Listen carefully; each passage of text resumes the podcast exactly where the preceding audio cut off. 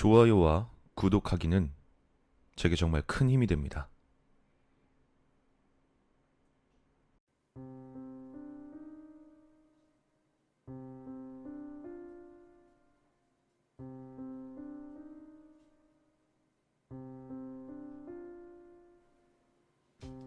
예전 수업 시간에 선생님께서 들려주신 그분의 경험담이다.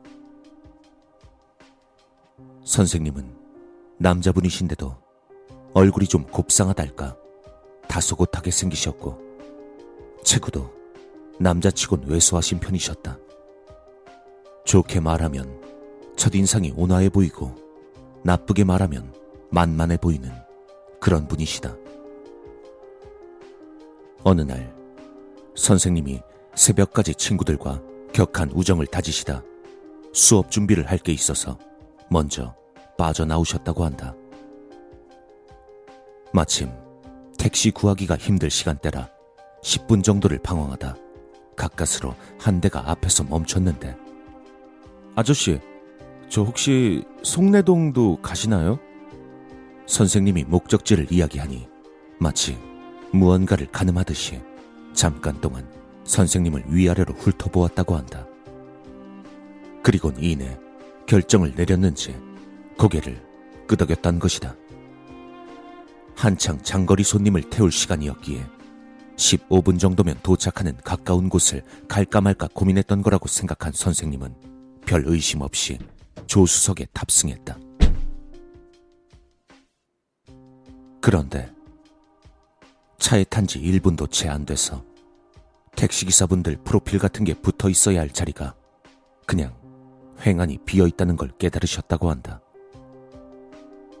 선생님이 그 공백을 멍하니 보고 있으니 아저씨가 먼저 말을 꺼냈다. 아, 그거요? 아, 오늘 저녁에 글쎄 어떤 손님이 그 위에다 커피를 쏟았지 뭐예요.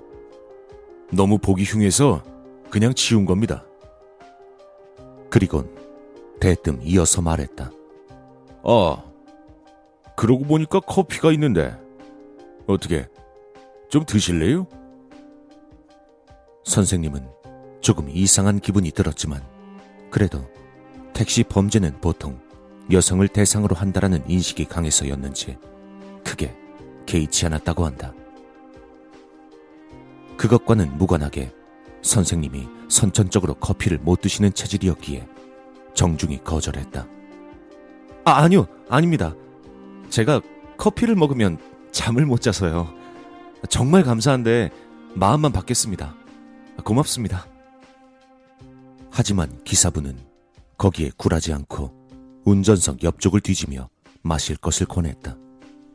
에이, 그래도 사람 성인데, 어? 커피 싫으시면 녹차라든가 뭐, 뭐 식혜 같은 것도 있어요. 가만히 있자. 여기 어디 이게 있어야 되는데.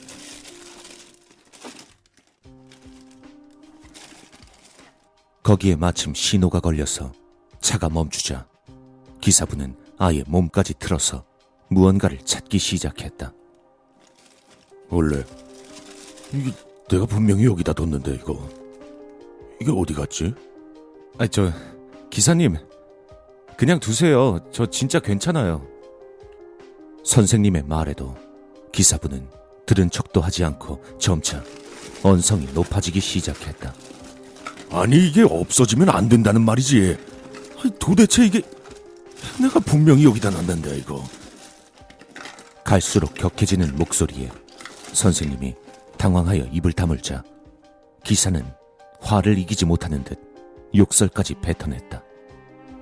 아이 씨발 진짜 어디 간 거야 이거 씨발. 선생님은 점점 기분이 이상해져서 자기도 모르게 조수석 옆문에 손을 가져갔고 그 순간 신호가 바뀌었다.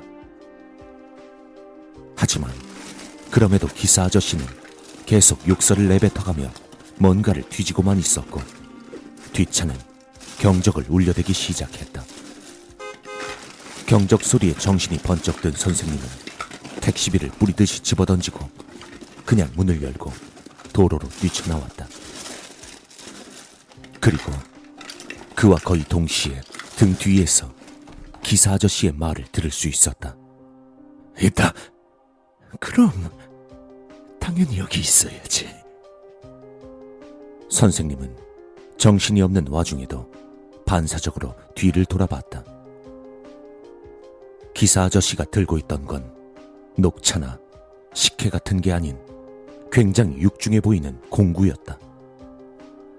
선생님은 아찔해짐을 느끼며 정신없이 도로를 가로질러 근처에 있던 편의점으로 들어가 룸메이트에게 전화를 걸었다. 그리고 룸메이트가 올 때까지 주변을 살피며 편의점에서 떨고 있었다고 한다.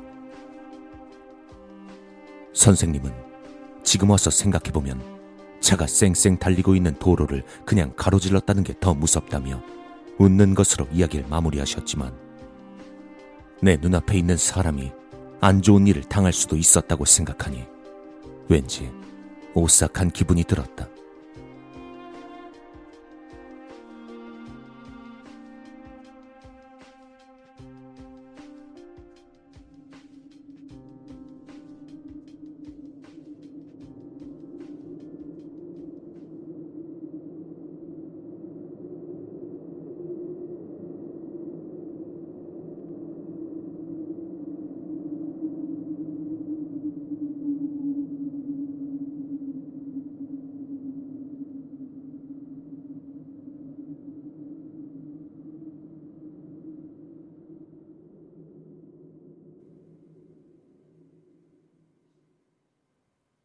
아, 그러고 보니까 커피가 있는데.